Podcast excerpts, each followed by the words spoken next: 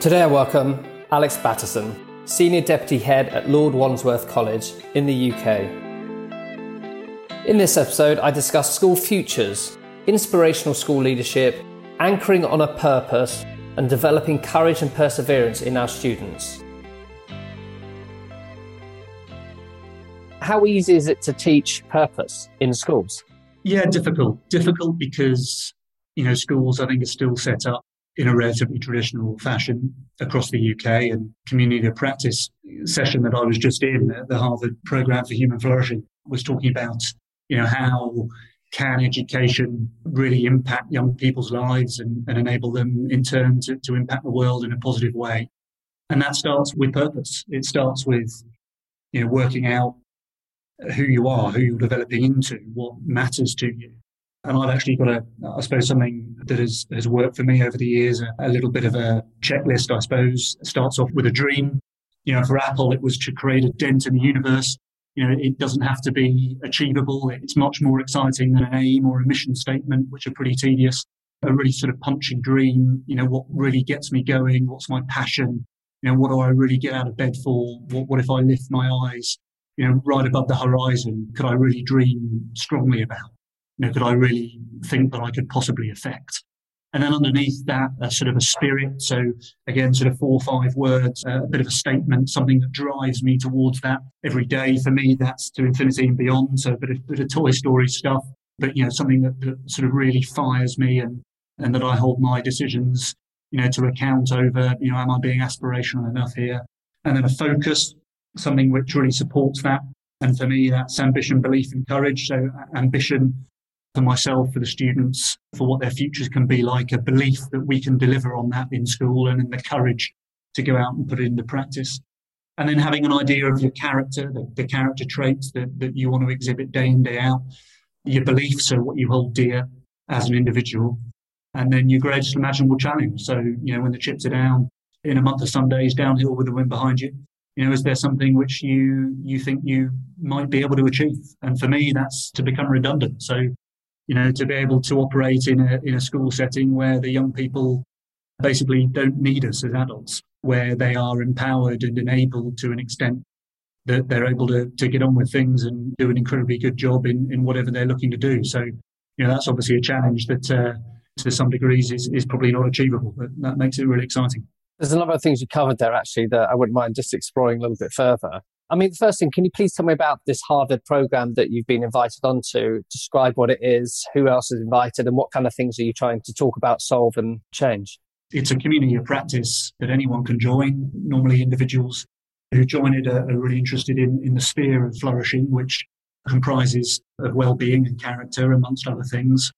And it's a real sort of focal point for people interested in that field to come together and discuss how we can better enable human flourishing in the world.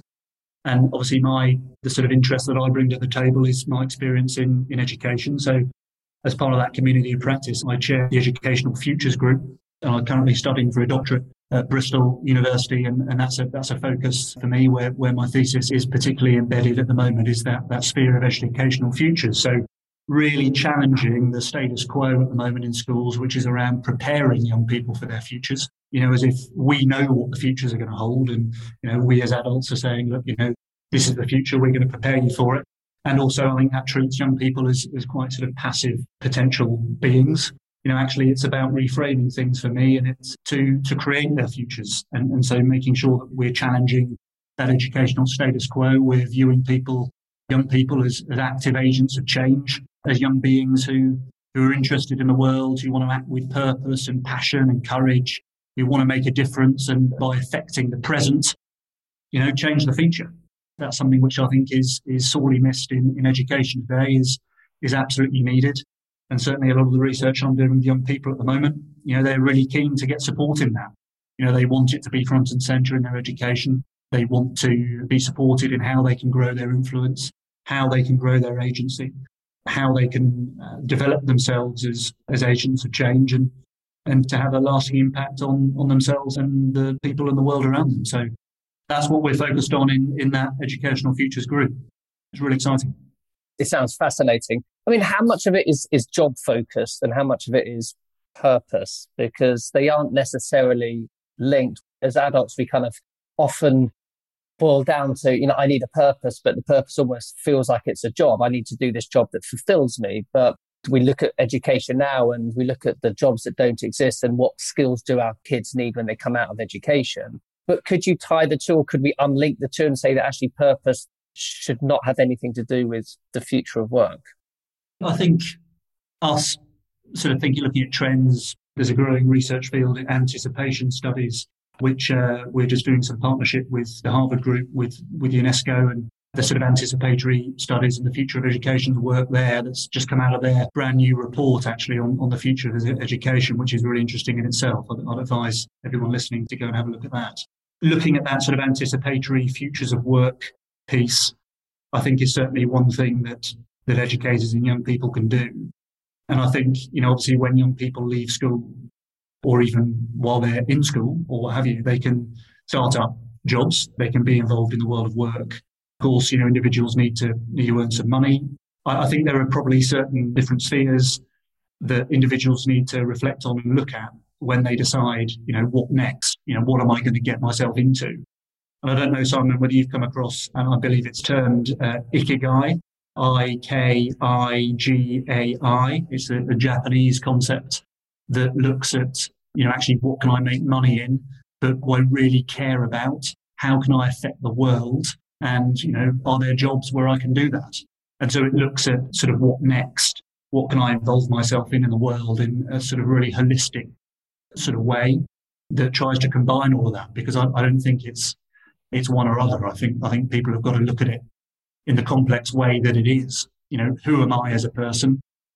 What effect can I have on the world? Because that's important. You know, what jobs are out there? What can I, I can sort of, you know, make a wage in? and let's explore that and let's see whether there are, you know, whether there are new things that might emerge from that exploration that I haven't thought about yet, that other people haven't thought about yet. And that's why, you know, I think it's really important that young people embrace that complexity and talk to a lot of different people, get mentors, talk to people who have experience in different fields and explore the art of the possible. I've talked with other podcast guests about, you know, whether it's mentoring, whether it's training, work experience comes up a lot. And I kind of go back 40 years 35 years. I'm pushing myself a bit too, too old at this point. I remember there were so few opportunities. They were the typical ones. I got to work in, in a bank or I could go to an accounting firm or guess what? I could go and sit in a lawyer's firm. Are we doing enough? And what are your thoughts on the work experience side of things? So to allow our kids to dream big and to think that they can do anything, we need to be able to give them this the shape of possibility that aren't constrained by our own limited experience and probably stunted views as adults because we've already been programmed to go, look, this is probably it. I mean, are you doing anything at Lord Wandsworth College in regard to kind of the work experience to talk about the futures and opportunities to get these young men and women thinking bigger?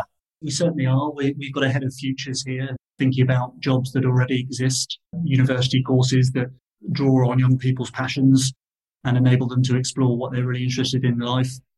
Jobs that will, will facilitate that, uh, opportunities for work experience. We sort of deep dive into that absolutely here at school. And I think there's also a, you know, a challenge for educators everywhere in regards to realizing the lens that we're looking at work experience through. It's a lens that you know, only has our experience to date that carries the historical implications of that, the traditions, the status quos. And I think it's really important when we're thinking about the future for young people to try and, you know, yes, talk to them about that perspective, but also empower them to play around with possibilities, to be really playful in regards to what they could do, how they could go about exploring opportunities. And so I think that could probably be done on, on different levels there's an amazing new university that, that's been set up, and we're speaking to to someone there actually about a sort of interdisciplinary curriculum that would be really interesting to of talk further about in, in due course. But um, the London Interdisciplinary School is a university brand new in London, which has set up a combined honours degree and actually most recently a master's course, interdisciplinary work and real world challenge, modern, contemporary, relevant to young people you know, so for example, working with with big organisations to tackle big problems that are real and that, that exist now and that will affect young people in the future. Comes back to that, that premise of, of enabling young people to create their futures. I, I think that's really important, those sort of skills. So I think enabling young people to question typical jobs and traditional routes and pathways, I think is really important. Alongside presenting them with those typical options and, and routine traditional pathways. I think enabling young people to create their own pathways, and that comes down to the education that we're providing young people with. You know, the sort of concept of a modern day MBA, almost like a sort of maker of brilliant advancements, you know, working with young people to, uh, you know, it sounds a little bit corny that, but just as a, as a bit of a concept to sort of generate some thinking, you know, enabling young people to create a startup with a storytelling focus, you know, develop their oracy, the ability to talk passionately, confidently and fluently about something they really believe in. You know, I think there's a really awesome platform, I think called Escape London, which is looking at the top 100 companies that are focused on sustainability and planetary good and looking at those companies and sort of putting a bit of a focus on on how work experience can be enabled in those sort of fresh thinking, contemporary, highly relevant and much needed areas of, uh, of employment as well. So I think we've got to be really creative with young people and how they think about the opportunities so that they've got the world at their fingertips in, in regards to making decisions about stuff. And it's about real world problem solving. And I think the American private schools do this incredibly well. They actually embed in full term wide problem solving. And, you know, it's all under the banner of service. You know, what are you going to do to give back? You know, it's disguised as going in there and, and challenging your curiosity, learning all interdisciplinary skills and solving whether it's a real world problem, but it's localized. So to get out there, but it can't just be work experience for two weeks or a week because it's, you know, you got to go in there and you're treated not as someone who's there to really solve a problem, but they're just to kind of abide by time, get out of it at the end of it, get a signed sheet. And maybe I've enjoyed it working in that firm or not. But, you know, what I've seen in other parts of the world, they give a lot more time and embed it into what they're doing at school. Do you think this is a step too far in independent education here in the UK yet? Or are we starting to see that kind of termly service solution model being adopted anywhere? It's a question about integrating time, I think, and the degree to which educators in independent schools can integrate that sort of futures thinking with young people uh, within everything else that goes on in the daily life of school. We here think that it's really important. I think it's really important on a personal level to engage young people routinely in, in that sort of thinking and expose them to those sort of opportunities, whether it's during holiday time, but but also I, I know of several schools here and, and, and elsewhere where you know young people have an opportunity to to go and spend real time in real establishments during term time, and you know that's a really interesting option too. I really enjoyed reading your article on inspirational school leadership. You described it as an approach that empowers school communities to create their own futures. In schools, is there ever a battle between who leaders want their staff to be to fulfill their vision and who their staff want to be themselves? I think there is. And, know, Simon, I, I think that's great. I think it's, it's to be encouraged. I think it shows individuality and, and openness if there are those challenges. You know, a community's journey, I think, needs to be collaborative. It needs to be shared. Uh, there needs to be appropriate compromise, you know, leaps of faith, trust. Now, I think a leader has got to ignite the spark in individuals uh, raise their self awareness if necessary, and then enable them to identify what really matters. And that, I think, is where leaders have a responsibility to really enable the people in the organization to think carefully about this stuff, to really reflect on what matters to them. And I think for a leader, it's then also about being authentic enough to share what really matters to them and then explore the ground in between. And I think once mutual understanding is established in that way, uh, relationships are nurtured and really developed. You know, I think once people feel loved, valued, and understood, which is incredibly important in an organisation, however tough that that might be, and it's it's goodness me, it's tough. That sort of compassionate way of leading, then I think influence can really take shape, and you know that's where you see organisations start to move mountains. And you've got to carve out time. I know certainly in my own organisation, we tend to fill every minute of every day with lots of task based stuff. And when you want a growth mindset and you want to be able to develop the individuals to grow within their role, you have to commit the time. How do you go about creating time in an already kind of busy school schedule? I think on a personal level, and then in relation to encouraging colleagues to do the same, you know, schools are inherently full of uh, firefighting, of reactionary measures, as well as, you know, well thought through and planned proactive sort of tactics. And however well planned they are, you know, I know particularly in my role, uh, you know, you can sort of see situations that, that, that appear that, you know, right, this is a fantastic opportunity to to do this or that, and that then sort of trumps something which you might have had in the diary for a while. You know, actually, it's a discipline, you know, a real focus and commitment to making sure that you plan ahead and, and get that time in the diary. And to some degree, you, you make sure that, that very few things budge routine commitment to thinking about that strategic vision and planning and challenging the status quo and thinking about where the organization can go next, where your department can go next. That, that's really important. And so there's a real, I'll come back to it, those three words, I think focus, commitment, and discipline required to make sure that that very important time is kept sacrosanct and everyone's on board with that concept. I hope you're enjoying the Inspiring Schools podcast. We're always on the hunt for guests with vision and a desire to share them. If you'd like to be involved or know of someone with great ideas at a school near you, please drop me an email to podcast at interactiveschools.com and my team will be in touch. You also wrote, We live in a, a VUCA world. I don't know if I'm saying it right, but I mean, it's a VUCA world. The job of a leader is to turn a volatile, uncertain, complex, and ambiguous world into one that is vibrant, unreal, crazy, and astounding. I love the sound of this but it sounds like quite a feat to achieve. How do you and schools go about this? You know, it does sound a little bit uh, ethereal and, and crazy, but you know, I, I think I think that's cool. I think a lot of success is driven by mindset.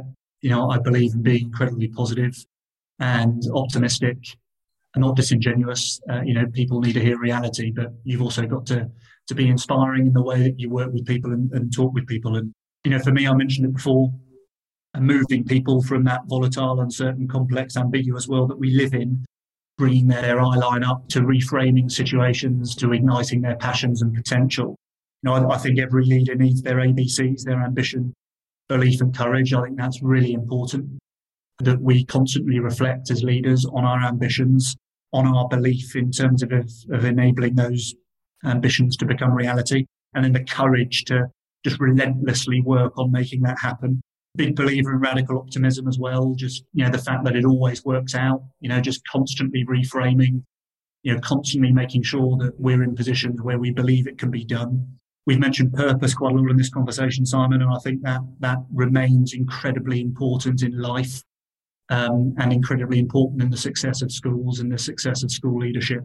You know, individual and collective purpose, you know, has to be explored. It has to be well defined. It has to be articulated and it has to be routinely talked about. What are the key strands, the key things that are absolutely vital for the school day in, day out, you know, on an operational basis, but also on a strategic basis? You know, what, what's the sort of two or three things that float to the surface that can, you know, move us from, you know, sort of flatline to futuristic? And, and that's, that's really important to identify those and to focus on those. Focusing on tactics ahead of strategy, I think is really important. You know, that concept of of leaders making things happen. And I talked in that article you referenced about earlier on about the sort of three things assess, decide, and execute. And again, inspired by that book I mentioned too. A lot of typical leadership, you know, involves a lot of time being spent on assessing the situation, looking at data, you know, deciding, you know, what to do, and then a very small amount of time executing it. But actually, you know, really inspirational leadership, I think it, it flips the other way. You know, you want to try and create systems that enable you to assess a situation very quickly, enable you to, to make a, a quick decision, and then just immerse yourself 70, 80% of your day in the tactics that make that happen in, in execution. And, you know, leaders make things happen. We get things done, take responsibility for things and, and do what's right. And that execution piece is really important. I think a couple more things on this point, if I may, sort of compassionate leadership. I think that's incredibly important. You know, being really kind in the way that you work with people. is incredibly important. And I don't think any leader should ever lose sight of that. And then a culture, again, we've mentioned some of these words, I think, but trust, compassionate leadership can enable people to, to really feel like a family as well as sort of performing like a team. I think that's a, a useful concept. Enabling people to take risks and, and create sort of culture of psychological safety. I think that's important. So there, there'd be some things that, you know, some, some sort of practical concepts, I think, that can enable us to lead our people into the future with sort of spring in our step. Yeah, some really, really great words. And I can see already that, you know, you do absolutely feel passionately about this kind of leadership. It is about people. It is. And it's funny when, when you kind of look at the young men and women that we're, I always talk about stewarding them, right? This is, this is our role. it, it is to role model and guide. And I do think we fall short as adults because we're a little bit stuck in our ways. It needs shining lights like you who want to shake it and change it and do the right thing. You mentioned we're about being relevant and fit for purpose. Absolutely. You know, and education is not. So we need to kind of come up with new ideas in which do we, we do challenge the real foundations which education needs to be built back on. Purpose.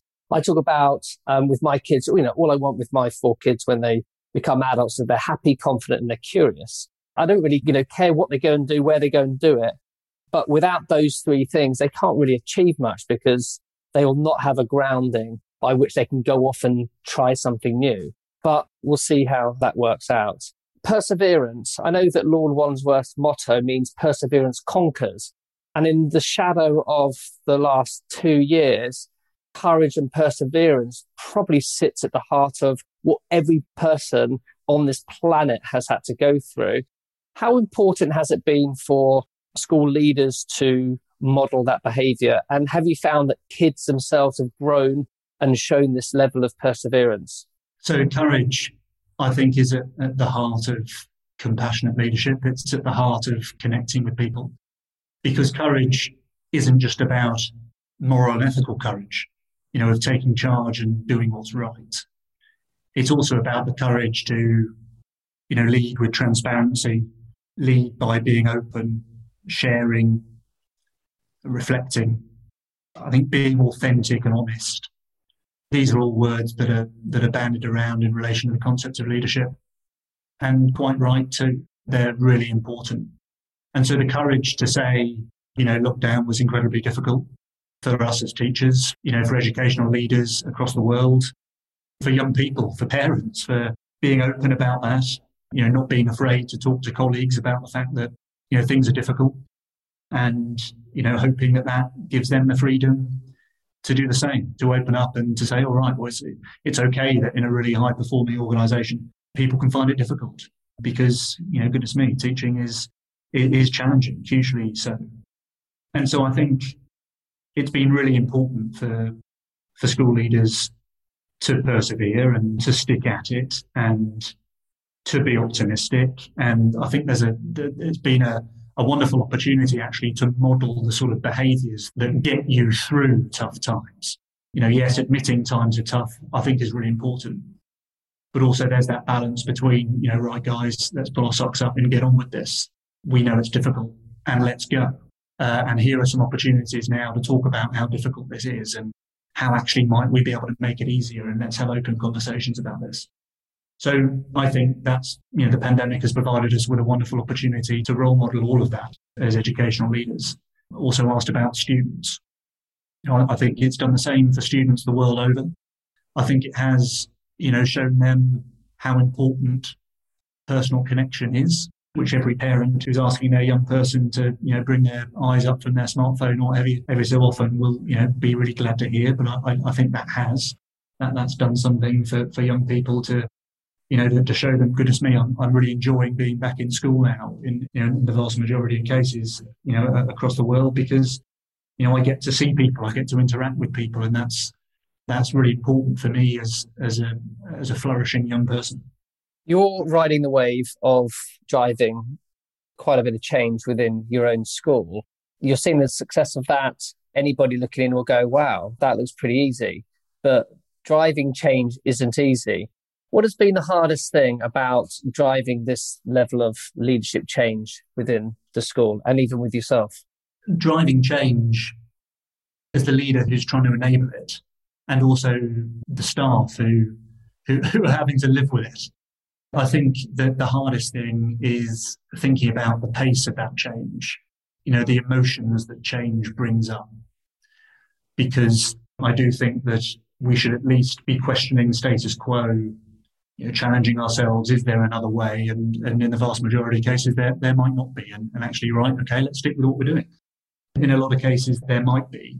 You know, we get to a situation where we might be looking to change lots of things. But if we do that all at once, you know, it'll be far too much. It'll unsettle people. It'll make people feel uneasy. It'll make people quite naturally feel scared.